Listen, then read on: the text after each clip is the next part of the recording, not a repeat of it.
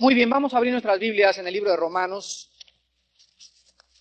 y vamos a, a, comenzar ya a entrar a la carne, porque a partir del versículo 18 del capítulo 1 comenzamos ya a profundizar un poco más acerca de las principales doctrinas de la Biblia. Y en esta mañana vamos a hablar de la ira de Dios y de los siete pasos en la degeneración humana.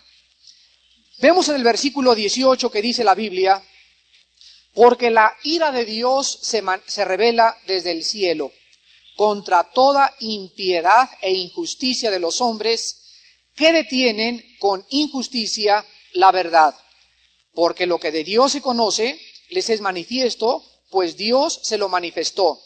Porque las cosas invisibles de Él, su eterno poder y deidad, se hacen claramente visibles desde la creación del mundo, siendo entendidas por medio de las cosas hechas, de modo que no tienen excusa. Pues habiendo conocido a Dios, no le glorificaron como a Dios, ni le dieron gracias, sino que se envanecieron en sus razonamientos, y su necio corazón fue entenebrecido.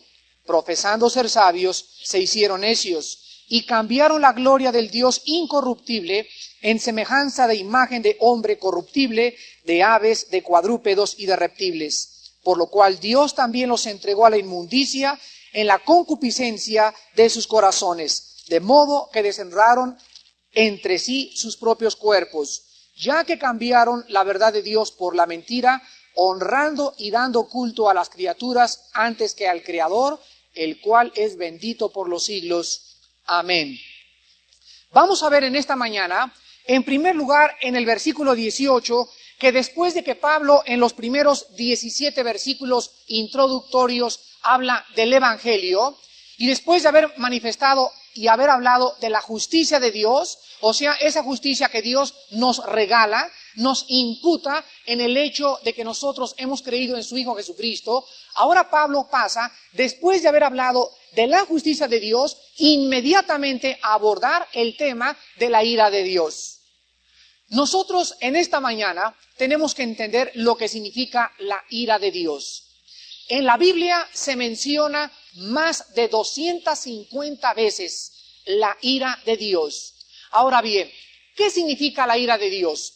¿Significa que Dios ¡ah! comienza a gritar así y agarrar a palos a todos? ¿Significa que Dios pierde el control de sí mismo, como es el concepto de la ira en el ser humano? ¿Significa que Dios puede perder su control sobre sus emociones y desbordar un enojo no medido y no inteligente sobre sus criaturas? No, no se refiere a eso. Vamos a ver en primer lugar las dos palabras griegas que se usan en la Biblia intercambiablemente en el Nuevo Testamento para definir la palabra ira. La primera palabra es la palabra griega tumos, T-H-U-M-O-S, tumos, y significa el enojo que está dentro del corazón. Les voy a explicar lo siguiente. Yo ahorita me enojo con mi hijo y me dicen, rompió los platos de la cocina. Y dentro, dentro de mí que siento, como el hombre verde, ¿verdad? Me pongo así enojado, enojado. Pero en cuanto yo vengo y ese enojo lo descargo en una nalgada, ya no es tumos, es orge. Es la otra palabra griega para la palabra ira, orge, así como suena, O-R-G-E. Y la palabra orge significa la ira descargada o el enojo llevado a la acción. Entonces significa que, por ejemplo, si yo me enojo pero no tomo acción en mi enojo, es una ira tumos. Hay veces que nosotros decimos, mi mamá está enojada conmigo pero no me ha castigado. Entonces la mamá está tumos, está enojada sin haber descargado la ira. Pero en cuanto la mamá agarra y descarga ese enojo a través de una nalgada, en eso ya no se llama tumo, se llama orge. Entonces ya entendimos las dos palabras que se usan en la Biblia para la ira de Dios. En este momento y en este versículo se usa la palabra orge. Y la ira de Dios significa el enojo de Dios contra el pecado. El enojo de Dios contra el pecado y su necesidad de castigarlo. Vuelvo a repetir, la ira de Dios es el enojo de Dios contra el pecado y la necesidad intrínseca e imprescindible de su carácter para tener que castigar o tener que traer el pecado a una justicia santa en el universo. Ahora muy bien, ya que estamos hablando nosotros acerca de que Dios tiene que castigar el pecado, nosotros tenemos que entender lo siguiente. Dios no podría amar el bien sin aborrecer el mal. ¿Me escucharon? Dios no puede ser amor sin antes haber mostrado en su carácter el enojo o la ira que él tiene también contra aquello que se opone a su justa y santa voluntad. Y es lo mismo con nosotros. Me acuerdo que cuando yo me convertí, el misionero que me llevó a Cristo me dijo, Armando, vas a recordar durante toda tu vida que Jesucristo está vivo y el diablo también. Tienes que recordar, Armando, que vas a amar el bien y vas a amar a Dios con todo tu corazón y con todas tus fuerzas y con toda tu alma. Todo tu ser lo vas a dedicar a Dios, pero al mismo tiempo que amas a Dios con todo tu corazón y con todas las fuerzas de tu mente y con todas las fuerzas intrínsecas de tu propia alma, también tienes que odiar el mal con todas las fuerzas de tu mente, con todo el corazón y con toda tu alma. Entonces, cuando yo veo el mal, por ejemplo, cuando yo paso a una discoteca desde lejos, cuando veo una revista pornográfica, cuando veo que alguien se está divorciando, en ese instante, dentro de mí tiene que haber una ira santa. Tiene que haber un enojo santo, porque acuérdense ustedes que el enojo se justifica cuando el motivo es santo. Una vez una persona me dijo, precisamente era un gurú, Oye Armando, ¿cómo me explicas que Cristo, habiendo sido perfecto y nunca habiendo pecado, se haya enojado y haya agarrado un chicote y haya sacado a los mercaderes del templo? Entonces le expliqué y le dije, lo que Dios ve es el motivo por el cual la persona hace lo que está haciendo. Cristo no lo sacó a chicotazos porque le estaban haciendo competencia en la venta de naranjas. Ni lo sacó a chicotazos porque se sintió celosos, envidiosos de ellos, sino que estaba escrito en el Antiguo Testamento, la ira de las cosas del Dios y el celo por tu casa me consumen. Cristo cuando vio lo que habían hecho en la casa de su padre, lo invadió el tumos, lo invadió un enojo santo de aborrecer a aquellas personas que habían convertido la casa de oración en una casa de ladrones. Y entonces el tumo se convirtió en orge cuando agarró un chicote y los comenzó a sacar a todos. En ningún momento Cristo pecó, porque el motivo de su acción fue el celo de la casa de su padre. No sé si les conté yo algún día que hubo un momento en que un muchacho se acercó a mi esposa y a mí y nos dijo, fíjense que yo doy clases ahí en la zona rosa, en una escuela donde eh, dan clases de inglés, y llegué en la mañana y cuál es mi, este, mi sorpresa, que toda la dirección de la escuela estaba llenada con puras fotos pornográficas. Y en eso, pues él es cristiano y es un muchacho muy violento, muy agresivo, y se enojó tanto de que hay estas cosas ahí en la escuela y que sus alumnos estuvieran esto. ¿Saben lo que hizo? Fue y compró un spray enfrente a una farmacia y comenzó todas las pinturas en la dirección de la escuela a bañarlas con spray. Pues entonces el director de la escuela lo mandó citar junto con todos los profesores y le dijeron, la conducta de usted es injustificable porque usted no tiene ningún derecho de hacer lo que él hizo. Y entonces lo corrieron de la escuela. La pregunta era, ¿hizo bien o hizo mal? Porque sus padres me hablaron por teléfono y me dijeron que yo le explicara si él estaba actuando bien y entonces esta fue mi respuesta. El motivo por el cual este hermano hizo lo que hizo fue santo delante de Dios. Y Dios no va a castigar su acción porque fue guiado por un enojo hacia el pecado, aun cuando él no debió haberse tomado la justicia en sus propias manos. Porque no es su escuela, no son sus cuadros, y lo único que él puede hacer es renunciar. Si él fuera el director de la escuela, o si él estuviera en disposición de poder quitar y confiscar los cuadros, sí, pero él era solamente un empleado en esa escuela. Es como la esposa que está casada con un marido que tiene una estatua de Buda, el marido a la, entrada de la casa. Y dice la señora, una vez me dijo una señora, entré Armando y tú hablaste de idolatría. Y agarró el Buda y lo estrelló contra la sala.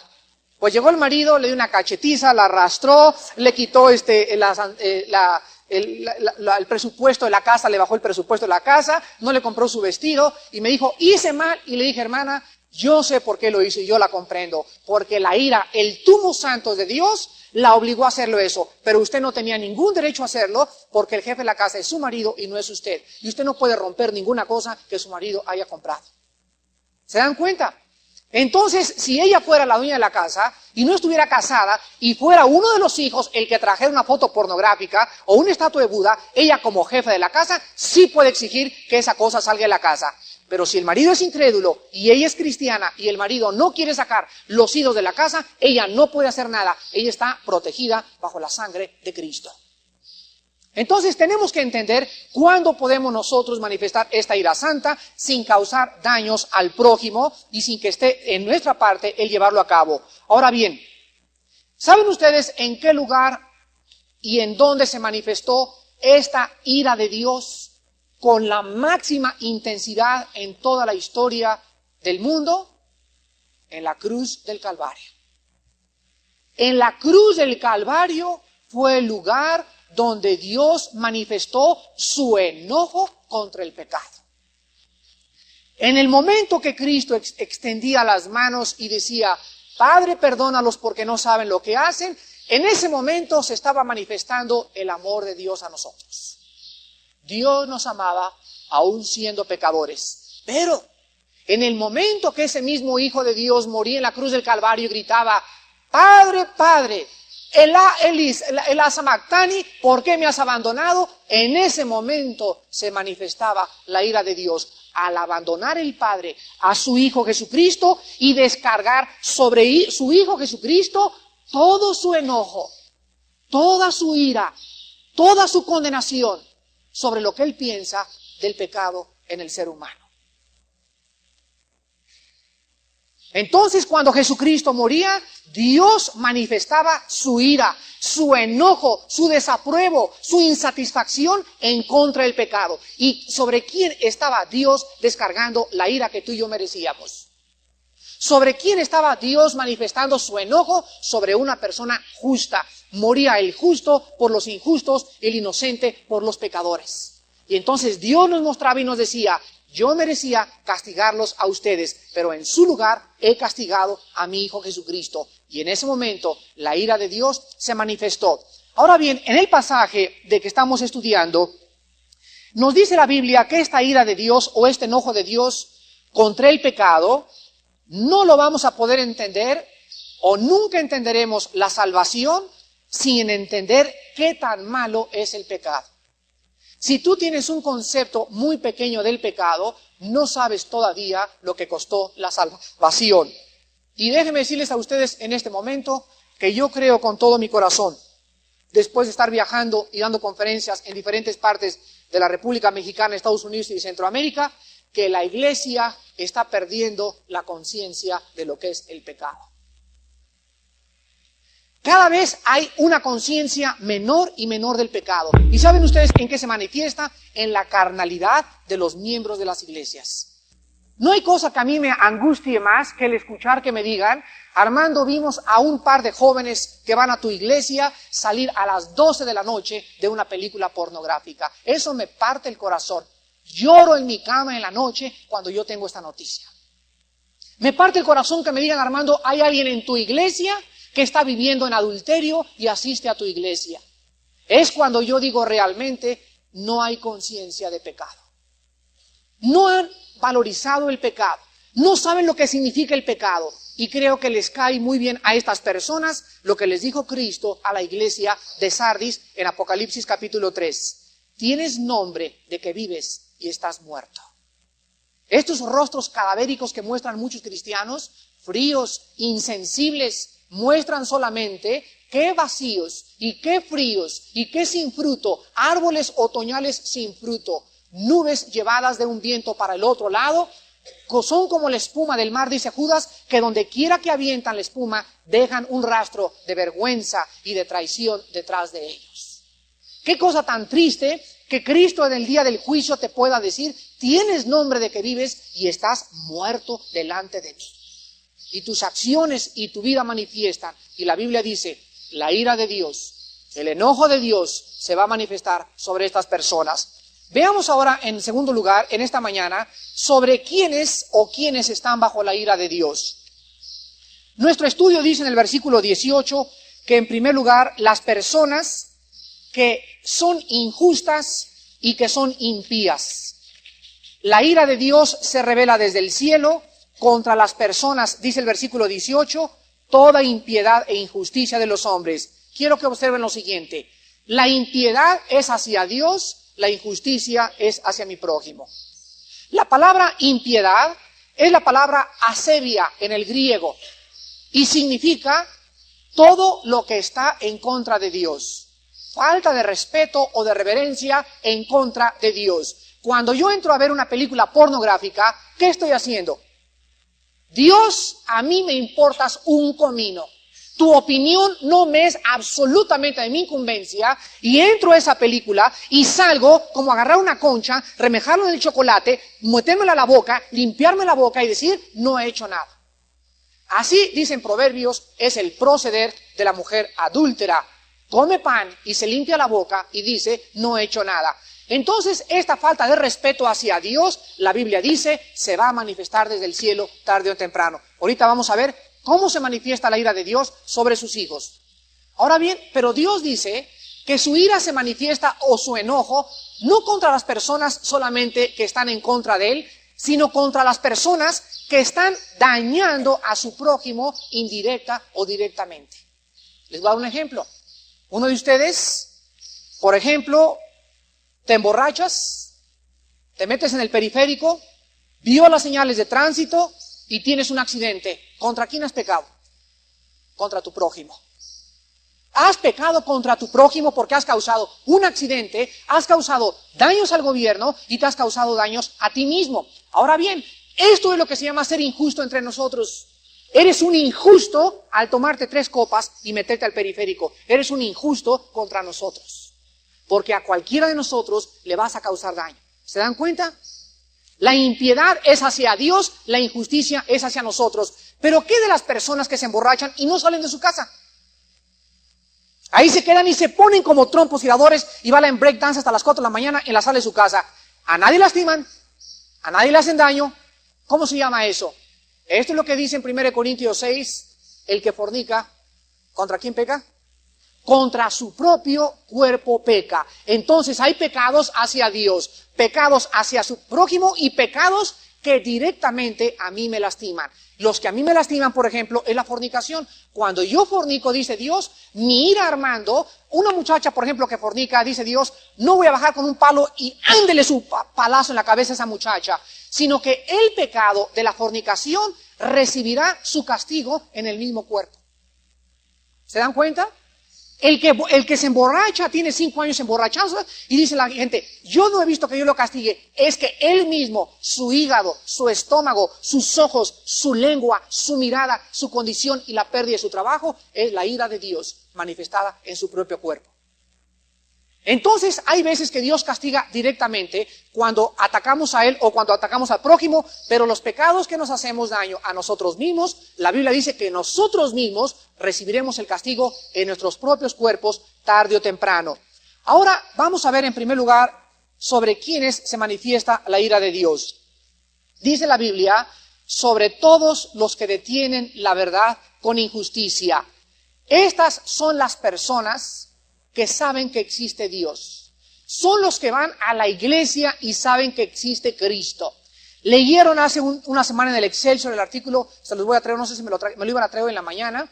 Hace una semana en el Excelsior decía, científicos judíos metieron la Biblia en una computadora y la computadora dijo, este libro no pudo haber sido hecho más que por un autor la increíble posición y armonía de sus detalles, los increíbles registros históricos ah, y geográficos tan perfectos, su historicidad, sus registros científicos, geológicos, sus raíces etimológicas y la coordinación entre libro con libro, entre el Génesis y Apocalipsis, la computadora dijo, es imposible que hubieran sido autores más de dos hombres.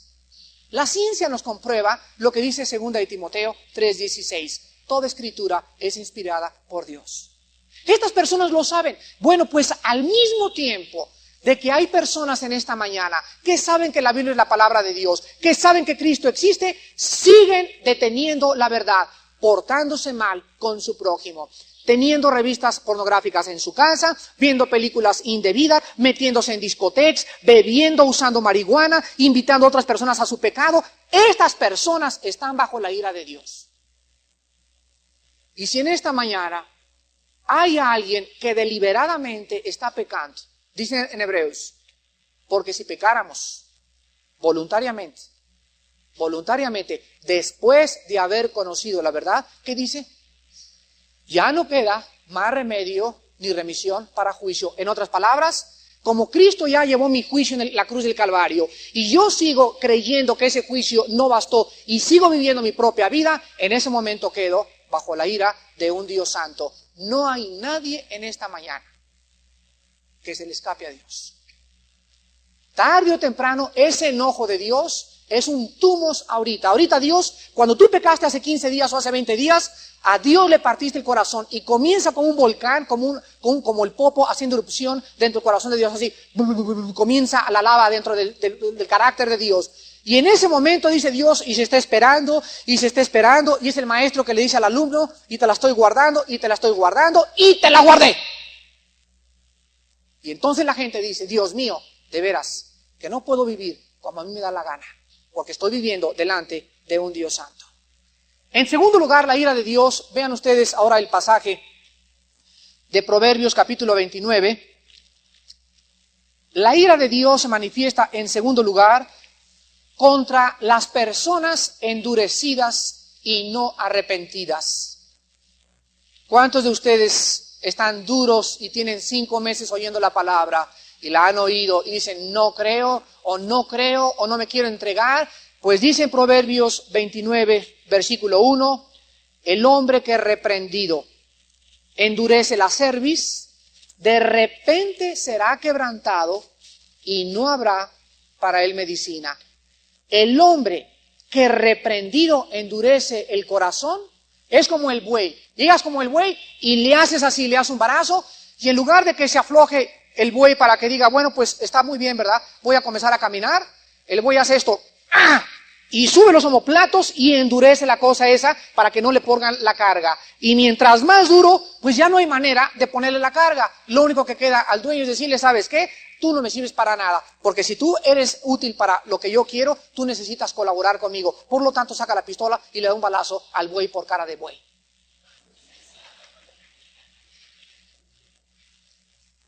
Hay, hay personas así, ¿verdad? Que vienen a la iglesia y tienen tres o cuatro meses y han hecho así, ¡ah! Eh, habla el domingo pasado, ya, y hace tres domingos, ya, y comienzan a formarse dentro, alrededor de ellos una concha, una concha porque no han respondido al arrepentimiento. Entonces no queda más que la ira de Dios sobre esa persona. Y cualquier persona en esta mañana, vean Romanos capítulo 2, con esta condición está bajo la ira de Dios. Romanos 2, 5. Y dice así, pero por tu dureza y por tu corazón no arrepentido, fíjense lo que dice, atesoras para ti mismo ira para el día de la ira y de la revelación del justo juicio de Dios. O sea, es como meter dinero al banco. Mientras más te endureces, más ira estás amontonando, más fuerte será el castigo. Porque acuérdense que el día del juicio va a haber diferentes castigos. Cristo le dijo a Corazín y a Betsaida, si Sodoma y Gomorra hubieran escuchado lo que ustedes escucharon, en el día del juicio el castigo, en verdad les digo, será más leve para Sodoma y para Gomorra que para ti, Corazín y Betsaida. El día del juicio para muchos de ustedes va a ser terrible por todo aquello que amontonaron en esta vida. Y en tercer lugar, la ira de Dios, sorpresa de sorpresas. En tercer lugar, la ira de Dios se manifiesta para los cristianos desobedientes. Efesios 5 del 3 al 8. Para los cristianos desobedientes. Pero es que Dios ya no me puede castigar, hermano. No, digo. Vayamos a la palabra de Dios. Efesios 5 del 3 al 8. Pero fornicación y toda inmundicia o avaricia, ni aun se nombre entre vosotros ni aún se nombre entre vosotros como conviene a santos, ni palabras deshonestas, ni necedades, ni troanerías que no convienen, sino antes bien acciones de gracias. Porque sabéis esto, o sea, todos los cristianos lo sabemos, que ningún fornicario o inmundo o avaro que es idólatra tiene herencia en el reino de Cristo y de Dios. Nadie los engañe con palabras vanas, porque por estas cosas, o sea, ¿por qué cosas? Por la inmundicia, la fornicación, la avaricia, las palabras deshonestas, las truanerías, por estas cosas, dice la Biblia, viene, ¿qué cosa? La ira de Dios sobre quienes? Sobre los hijos de desobediencia. Aquí nos dice el Espíritu Santo que puede haber entre nosotros personas que se acerquen y nos arrastren engañándonos y diciéndonos, no hombre, vente a ver esta película, no está tan mala. Entonces dice la Biblia, miren, vigilen, por todos lados, abran sus ojos y cuídense de que nadie se acerque y los engañe con palabras y los arrastre al pecado. Porque si ustedes son arrastrados y son engañados y llevados al pecado, la ira de Dios vendrá sobre de ustedes. Entonces cuídense de amistades o de muchachas que te dicen, mira estas revistas, mira este negocio, vamos a hacer esto, vamos a hacer aquello. En el momento que tú sepas que se dice cristiana esa persona o que se dice cristiano ese hombre, en ese momento repréndelo en el nombre de Cristo. Vemos ahora, a continuación regresamos a Romanos capítulo 1, y vemos en el versículo 18 que en este caso específico la ira de Dios se está manifestando sobre el mundo que no conoce a Cristo. Fíjense ustedes, les acabo de dar un estudio pequeño sobre, sobre quiénes se manifiesta la ira, pero en este pasaje dice el versículo 19, porque esta palabra nos pone en conexión con el versículo 18 y nos dice por qué la ira de Dios se manifiesta. Y dice así, porque lo que de Dios se conoce les es manifiesto, pues Dios se los manifestó. Porque las cosas invisibles de Él, su eterno poder y deidad, se hacen claramente visibles desde la creación del mundo, siendo entendidas por medio de las cosas hechas, de modo que no tienen excusa. En este momento viene la pregunta clásica, Señor, ¿por qué a veces nosotros vemos a pecadores como fulano de tal, que toma, bebe, roba, maldice y siempre le va bien? ¿No es verdad? ¿No les ha pasado encontrarse con esa clase de personas? que les va bien y tienen éxito en el pecado, si no se han encontrado esta clase de personas, lean el Salmo 37 y el Salmo 73. En el Salmo 37, Dios le dice a David, no te impacientes por aquellos que prosperan en su camino, ni tengas envidia de los impíos. El Salmo 73 dice David, por poco se resbalan mis pasos cuando vi a los pecadores que tienen los ojos gordos llenos de adulterios. No se sacian de pecar y siempre les va bien. Y dice David, oh Dios, si ellos hacen eso y no les haces nada, yo por una cosita, ¿me castigas? Claro, porque ellos son bastardos y nosotros somos hijos. Esa es la grande diferencia. Ellos les va bien y prosperan en el pecado simplemente porque les va a caer el ramalazo. Si no les cae en la vida, les cae en el momento de la muerte. Y cuando abran los ojos y se enfrenten a la realidad de un juicio y de un infierno, por todos los siglos eternos, eternos, lamentarán y llorarán. Tendrán sed y clamarán y tendrán memoria y no habrá nadie ni quien les moje la lengua con una gota de agua. Les llegó la hora del juicio a esas personas. Dice el versículo 19, porque lo que de Dios se conoce les es manifiesto, pues Dios se los manifestó. Fíjense lo que Dios está diciendo. Cualquier persona en este mundo tiene conciencia de Dios, aunque no conozca la Biblia, ni tampoco conozca a Jesucristo. Porque lo que de Dios se conoce, o sea, todo aquello que el hombre pueda tener o percibir acerca de Dios, ¿qué es lo que el hombre necesita percibir de Dios? Número uno, que Dios existe y número dos, que tiene poder. ¿Verdad? Entonces, el poder y la existencia de Dios no se necesita venir a la Biblia para percibir y concebir que Dios existe. Porque dice la Biblia que Dios lo ha manifestado y no dice que en la Biblia. Lo dice en el versículo 20. Todas las cosas que el hombre necesite conocer de Dios, Dios ya se las manifestó. ¿Cómo? Dice la Biblia, porque las cosas invisibles de Él. ¿Qué cosa es invisible de Dios? Su existencia y su poder. Yo no veo a Dios ni tampoco veo su poder, pero sin embargo, aunque no vea a Dios y aunque no vea claramente su poder, lo veo desplegado en el universo que me rodea. Y por todos lados veo un orden, un diseño y una armonía y es como ir en la jungla y encontrarme un reloj y decir, se hizo solo. Es como encontrarme un Volkswagen en las arenas del desierto y creer o suponer que las arenas del desierto convirtieron las arenas en carburador, en bujías, en pistones y en ventilador del, radiador. ¿Quién podría llegar a la conclusión tan absurda, ilógica e irracionable de que un Volkswagen en el desierto se hizo solo? Entonces, cuando un beduino encuentra un, motor en el desierto, él llega a la conclusión, detrás de este motor, ¿qué hay? Orden, diseño y armonía. Detrás de un reloj, ¿qué hay? Orden, diseño y armonía. Entonces la Biblia dice que Dios está enojado con los seres humanos. Y aquí responde de aquellas personas que dicen, es que es los budistas nunca conocieron a Dios. Hay una familia y una tribu allá en el Brasil que jamás conocieron a Dios, pues Romanos capítulo 1 nos dice que no tienen excusa. Nadie en el universo tiene excusa para poder decir no hay Dios. Por eso, el absurdo y la necedad más grande existe en el mundo es profesar el ateísmo. Dice el Salmo 14 y el Salmo 73, dice el necio, perdón, el Salmo 53, dice el necio en su corazón, no hay Dios. Ahora vemos, hermanos, que entonces el hombre, al ser expuesto ante la obra de Dios, simplemente el hombre puede razonar sobre la ley de causa y efecto. La ley de causa y efecto requiere una causa adecuada para cada efecto.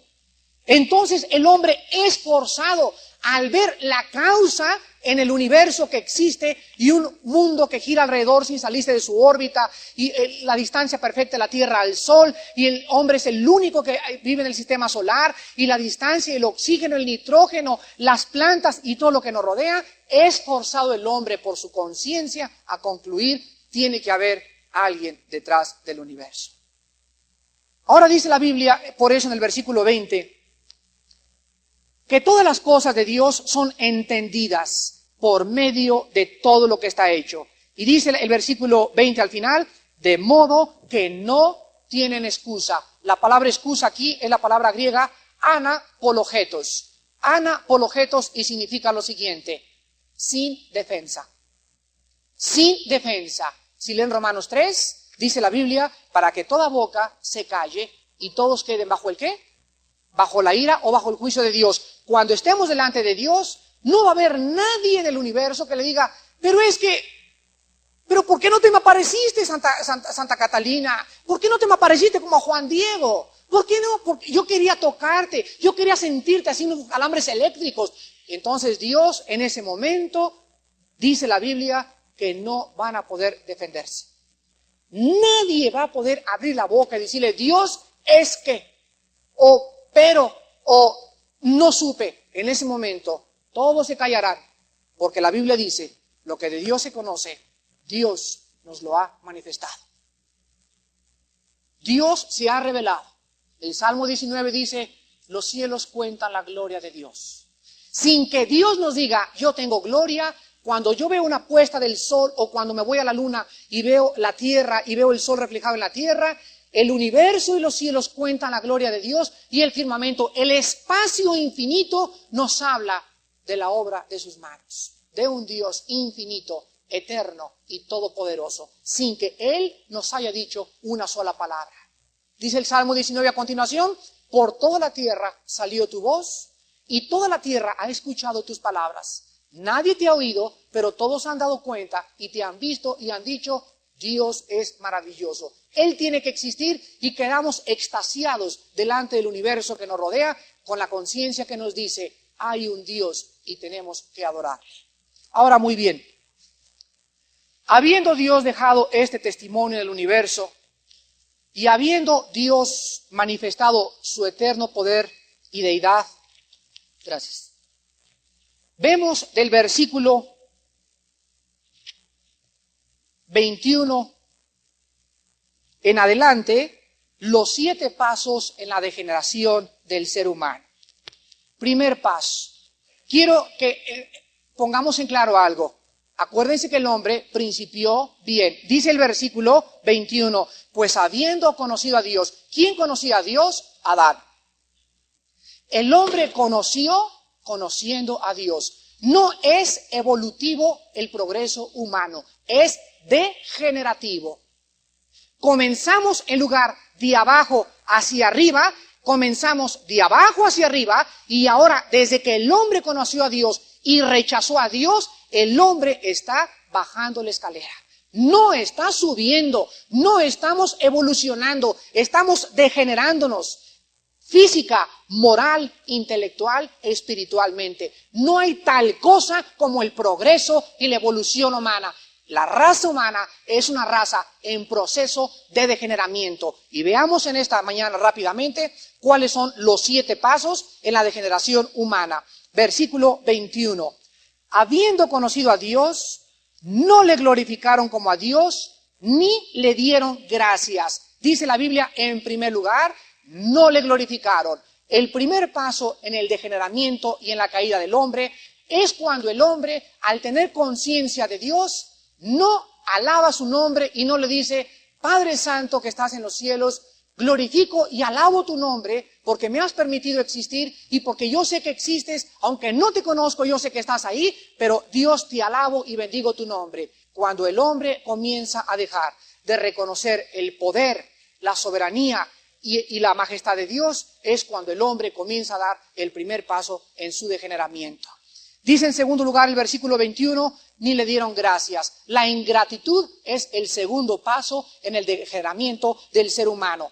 El hombre es orgulloso, el ego es orgulloso. Una vez me dijo un señor, ¿por qué he de dar gracias si el pan que me estoy comiendo es el resultado de mi trabajo? ¿Cuál Dios? Y yo le contesté y le dije, ¿y quién cree que a usted le está dando salud para que pueda trabajar? Pero el hombre era orgulloso. El hombre quería negar que había alguien que le daba salud, que le había dado ese banco, que le había dado ese coche. Él no quería darle gracias a nadie. Una vez, por ejemplo, me dijo una estudiante de filosofía y me dijo, bueno Armando, pero es por qué tenemos que darle gracias. Y les dije lo siguiente, si yo voy en un avión y el avión va a 920 kilómetros por hora en el espacio y en eso comienza a, haber una bolsa de aire y el piloto comienza a hacer maniobras y total que hace pericia y media y nos lleva a tierra, cuando yo bajo a la tierra, ¿qué hago? Señor piloto, le doy gracias porque nos ha salvado la vida. ¿No es verdad? Cuando tú vas en un coche y alguien evita un choque con un camión y te salva, le dices, gracias manito, porque me salvaste la vida. Pero yo te pregunto, cuando no tienes a quién darle las gracias, ¿a quién se las das?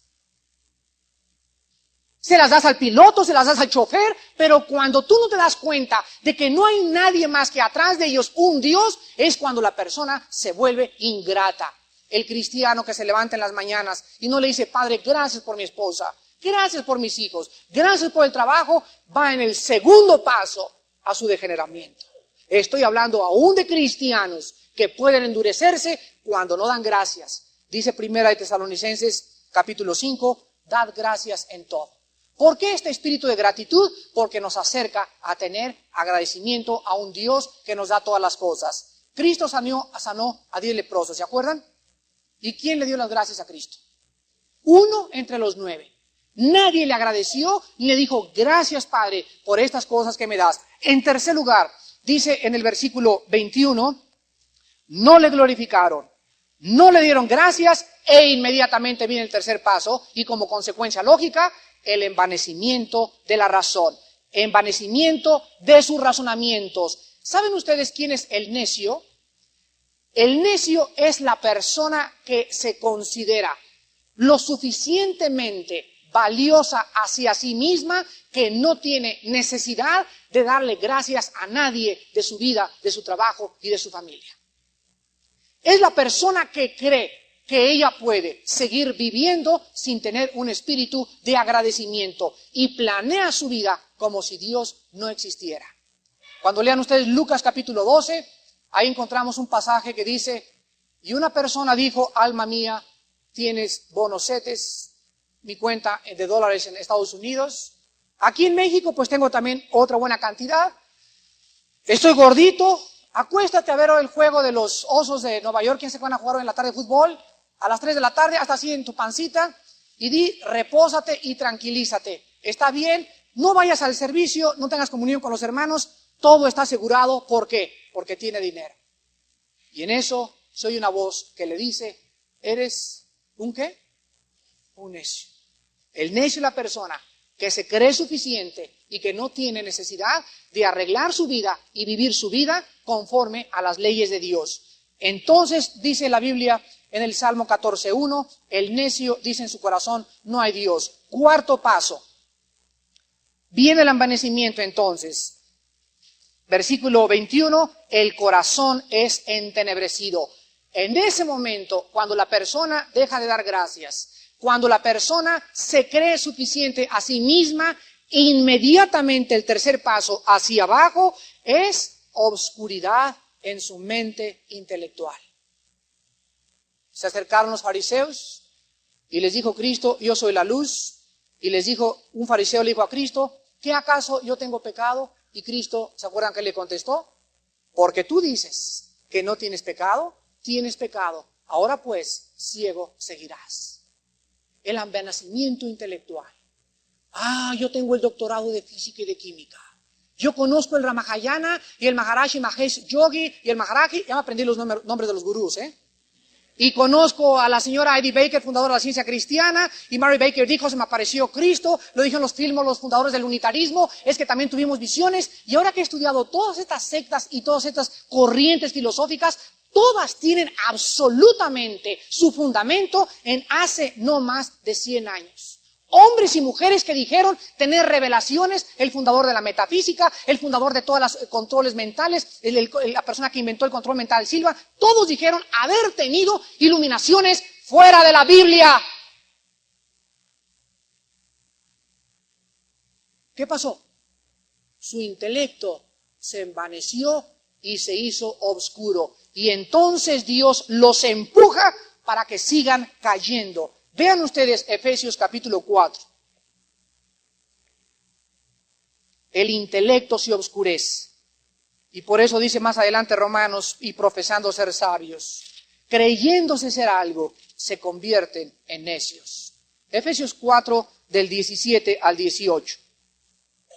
Esto pues digo y requiero en el Señor, que ya no andéis como los otros gentiles que andan en la vanidad de su mente. La palabra vanidad significa hueco, sin producto ni resultados eternos. Andan con puras cosas huecas, dice el versículo 18, teniendo qué cosa? El entendimiento entenebrecido, o sea, a oscuras, ajenos de la vida de Dios, por la ignorancia que en ellos hay, por la dureza de su corazón. ¿Ven? Cuando una persona se endurece, ¿cuál es el siguiente paso? Su mente se oscurece. Y aquí quiero agregar lo siguiente, antes de acabar con los siguientes pasos, para que le recuerden todas las personas que se encuentran en esta mañana en este paso. Cualquier persona que haya escuchado la verdad de Cristo, cualquier persona que haya sabido que la Biblia es la palabra de Dios y haya gustado que es la palabra de Dios, y rechace esta verdad, en ese momento la persona acabará creyendo en cualquier cosa. Cuando ustedes escuchan, ese hombre iba a la iglesia y ahorita está con los testigos de Jehová, ahorita está con los mormones, ahorita está con los gurús, está en la metafísica, está en la dianética, está en el control mental, ¿qué ha pasado con estas personas? Que hubo una vez en su vida que rechazaron la verdad, y acabaron mejor creyendo en la metafísica, en la ciencia cristiana, en el unitarismo, en filosofías fundadas por seres humanos, que en aquel que dijo, yo soy el camino, la verdad y la vida. Me he encontrado personas que me dicen, Armando, ya no voy a tu iglesia. Hombre, pues te felicito, gracias a Dios, Dios te ha llevado a otro lado. ¿Y por qué? Es que voy a una iglesia donde me siento lindo, la atmósfera está preciosa. Y le digo, ¿y la enseñanza? Bueno, la enseñanza no es tan importante porque me importa, me importa más sentirme contento que poder conocer a Dios. Personas que no quieren doctrinarse, prefieren sentirse a que poder llenar su espíritu y su corazón con la palabra de Dios. Viene después el quinto paso, y dicen ahí mismo en Romanos, profesando ser sabios, se hicieron necios. Después de que se oscurece el corazón, viene la soberbia. El quinto paso es la soberbia o ensoberbecimiento del ser humano.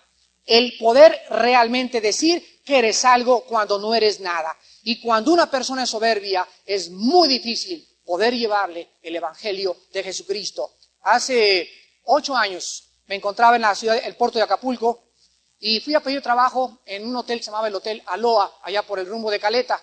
El dueño del Hotel Aloa era un señor llamado coronel y teniente con tres grados en licenciaturas y, y en criminología, Luis Sotelo de Regil, grado 33 en la masonería.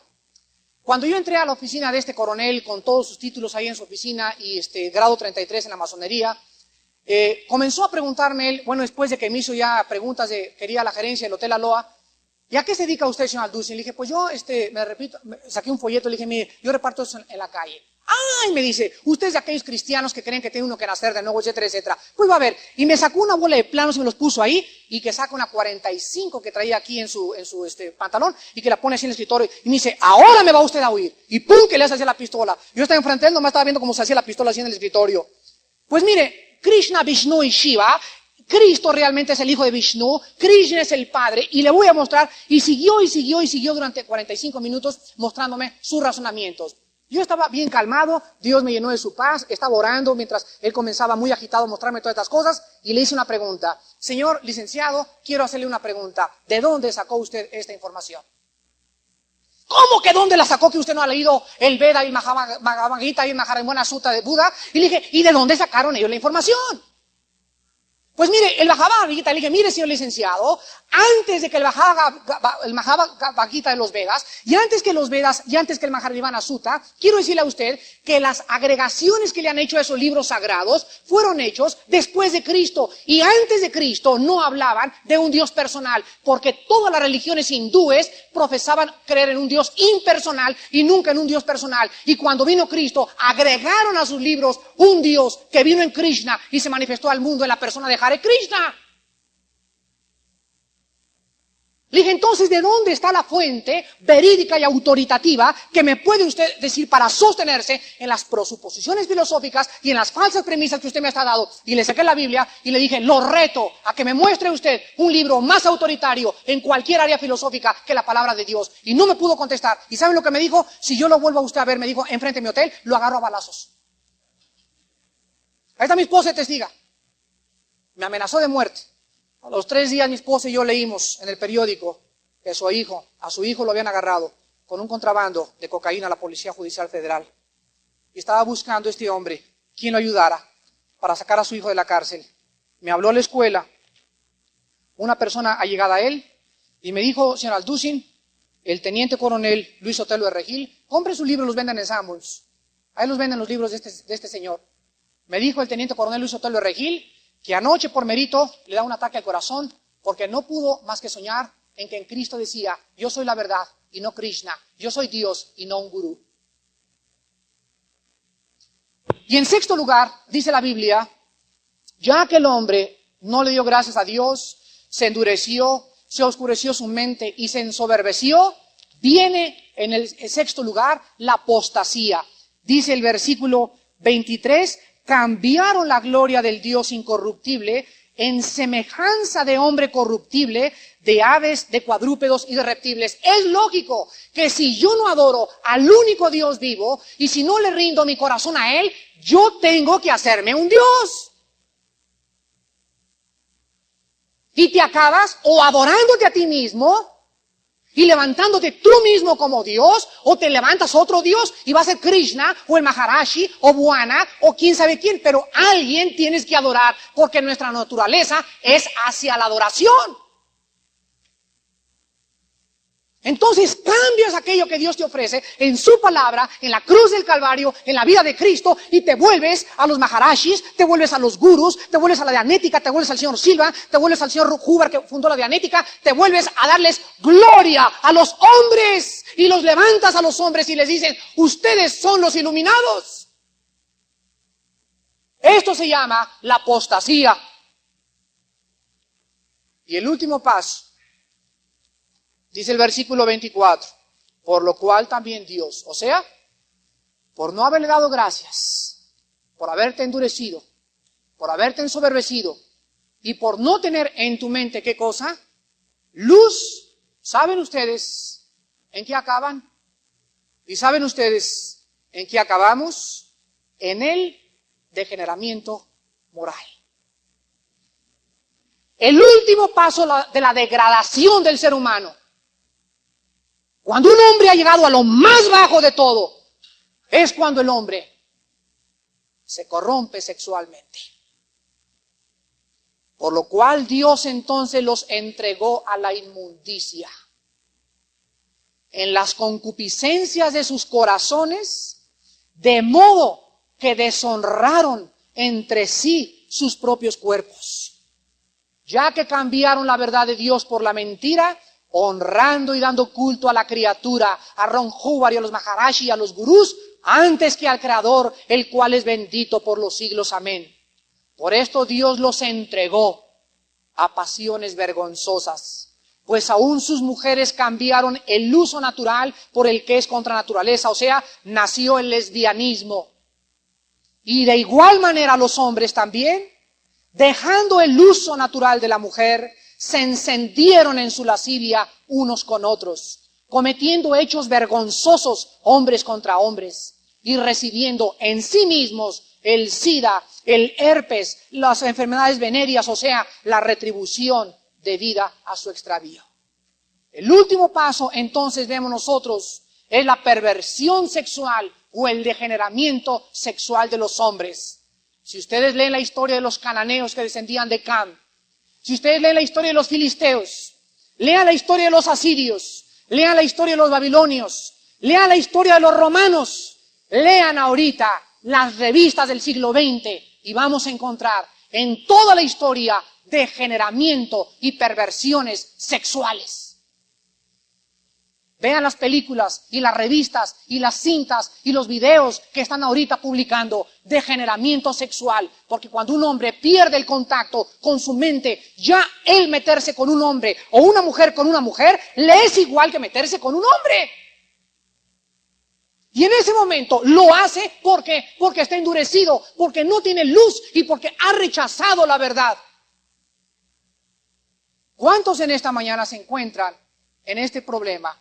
Vamos a acabar con 1 Corintios capítulo 6. Y para las personas que se encuentren en el degeneramiento moral en estas mañanas, les tengo las buenas noticias del Evangelio y del perdón de Dios. Dice en 1 Corintios capítulo 6 las siguientes palabras, versículo 9 al 11. ¿No sabéis que los injustos no heredarán el reino de Dios? No erréis, ni los fornicarios, ni los idólatras, ni los adúlteros, ni los afeminados, ni los que se echan con varones, ni los ladrones, ni los avaros, ni los borrachos, ni los maldicientes, ni los estafadores heredarán el reino de Dios. Escuchen el versículo 11. Y esto erais algunos. Así es. Esta iglesia cristiana de México en esta mañana está formada por puros ex borrachos, ex ladrones, ex afeminados, ex lesbianas, pero ya hemos sido lavados. Ya hemos sido santificados. Ya hemos sido justificados en el nombre de Jesús y por el Espíritu de nuestro Dios y ahora mi cuerpo, que estaba a punto de degradarse, se convierte en el templo y en la habitación del Dios eterno que vive en el cielo. Y ahora Dios me dice en Romanos 6, Armando, este cuerpo que tú presentabas para servir a la inmundicia, presenta ahora tus miembros para servir a la justicia. Y lo que ahora antes hacías con este cuerpo para servir al pecado y a la fornicación y a la lascivia, ahora dame tu cuerpo y tus manos y tus órganos sexuales y tu mente y déjame usarlos para traer gloria al nombre de mi Hijo Jesucristo. ¿Hay alguien en esta mañana que sea un degenerado sexualmente? En esta mañana estás en el último paso. Es el último paso ya de la degradación. Después de este paso no hay absolutamente nada más que la ira de Dios. Si tú en esta mañana te arrepientes y vienes a la cruz, así como estás de sucio y de sucia, dice la Biblia que la sangre de Cristo nos limpia de todo pecado. Vengan a la cruz esta mañana antes de que sea demasiado tarde. Oremos.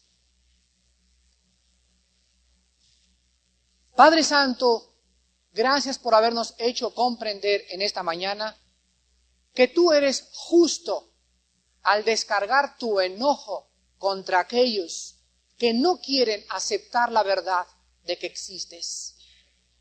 Y contra aquellos que ya la han aceptado, pero que sin embargo ha sido una aceptación intelectual, porque no están viviendo, sus acciones no manifiestan, su conducta, su vida y sus pensamientos no demuestran que eres realmente el Señor de sus vidas. Gracias, Padre, porque estas personas irán dando pasos, paso tras paso tras paso, porque el pecado produce pecado. El pecado da pie a otro pecado mayor, y a otro mayor, y a otro mayor, porque el pecado es como una bola de nieve, que cuando es soltada desde la cima, va arrastrando más nieve y cuando llega al fondo es un gran monumento de nieve por todo lo que vino arrastrando en su caída. El hombre que vive en pecado va llenándose cada vez más de pecado, pero él es insensible. Él no se da cuenta de lo grave de su situación porque no hay luz en su mente, porque su corazón voluntariamente, Él lo ha querido endurecer. Él ha escogido vivir de esta manera y tú tienes que descargar tu ira desde el cielo contra esta persona. Gracias, Padre, por haber castigado a Jesucristo en nuestro lugar. Mostrarnos que nos amas y que ya no tenemos por qué estar bajo tu ira, sino bajo tu justicia. Si nosotros vivimos vidas limpias y puras delante de ti. Y las personas que en esta mañana quieran reconciliarse con Dios, posiblemente no te encuentres en el séptimo paso. A lo mejor eres una persona que ya no le das gracias a Dios ni por los alimentos. Es una señal de alarma en tu vida.